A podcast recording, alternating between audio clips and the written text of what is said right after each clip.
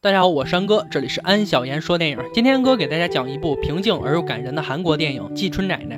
废话少说，让我们说电影吧。故事发生在风景优美的韩国济州岛，在济州岛有一个这样的习俗：女人们都善于游泳，她们即使不用任何装备，也可以自由潜入海底。人们把这些人称为海女，她们靠拾到的海物为生。而我们要说的主角季春奶奶就是其中一名。奶奶一生孤苦，儿子早逝，儿媳也丢下女儿和别人跑了。这件事让奶奶承受着巨大的压力。幸好还有孙女儿惠智陪着，两人生活在破旧的房屋，常年累月的风吹日晒。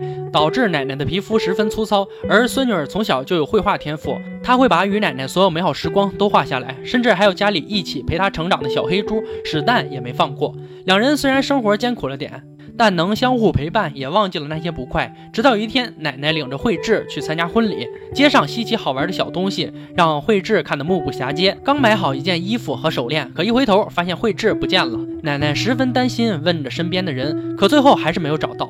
时间一点点的流逝，转眼过了十二年，还是毫无线索。直到有一天，季春奶奶的侄子金牙接到了警察局打来的电话，告诉他慧智找到了。奶奶和侄子金牙立刻赶到警局，看到长大后的慧智手上依然戴着小时候奶奶买的手链。奶奶看到慧智之后泪流满面，甚至激动的说不出来话了。可慧智看到奶奶之后，却显得似乎有点陌生，神情也有些不自然。慧智告诉奶奶，是母亲将自己拐走了。后来母亲死了，慧智被送进了孤儿院。听着孙女诉说着自己的苦难，奶奶十分伤心。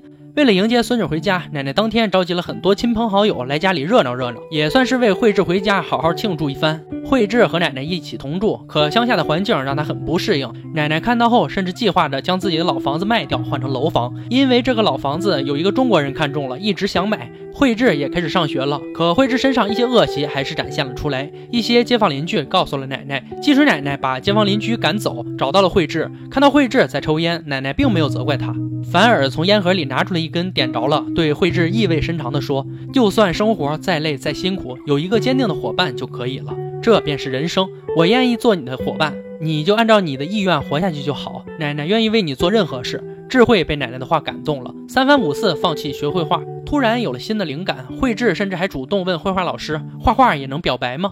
慧智为奶奶画了一幅人像，得到老师的高度赞扬，甚至还推荐慧智去首尔参加绘画比赛。在机场，奶奶不舍得送别了慧智，而慧智来到首尔之后，第一时间并没有准备比赛，而是来找了一个人。这个人让慧智做了新的选择。他在绘画完成之后，留下了一张纸条，便选择离开了。慧智承受不起季春奶奶这份沉重的爱。因为她不是真正的惠智，而是和惠智同母异父的姐姐恩珠。原来那个人是恩珠的父亲。十二年前，父亲和惠智的母亲在一起重组家庭，母亲私自将惠智带回来抚养。恩珠的父亲非常不满，在开车的时候，两人大吵了一架，全家出了车祸。真正的惠智和母亲死了。父亲为了取得季春奶奶的遗产，就将惠智的手链套在了恩珠的手上，将恩珠假扮成惠智，还把名字也改了。本来恩珠是没想骗季春奶奶的，但自己和好朋友犯了事儿，需要。钱，同时父亲爱赌博，也向自己要钱，最后恩珠才出此下策。但面对季春奶奶的疼爱，让恩珠不自觉的想逃避，因为这些都不是她的，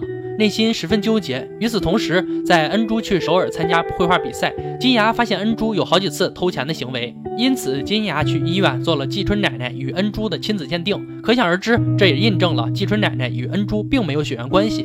可季春奶奶却硬是不信，或者说是她不愿意相信。因为和朋友犯事儿，恩珠被抓进了警察局。季春奶奶也找到了恩珠，直到恩珠口中说出了那句一直亏欠奶奶的对不起，让季春奶奶伤心欲绝。最后，恩珠也被判了刑，入狱改造一年。一年之后，恩珠出狱，也开始过上正常人的生活。可就在恩珠工作的时候，金牙来找他，告诉恩珠季春奶奶失踪一周了，他们实在找不到，只好来恳求恩珠帮忙。原来季春奶奶疯了。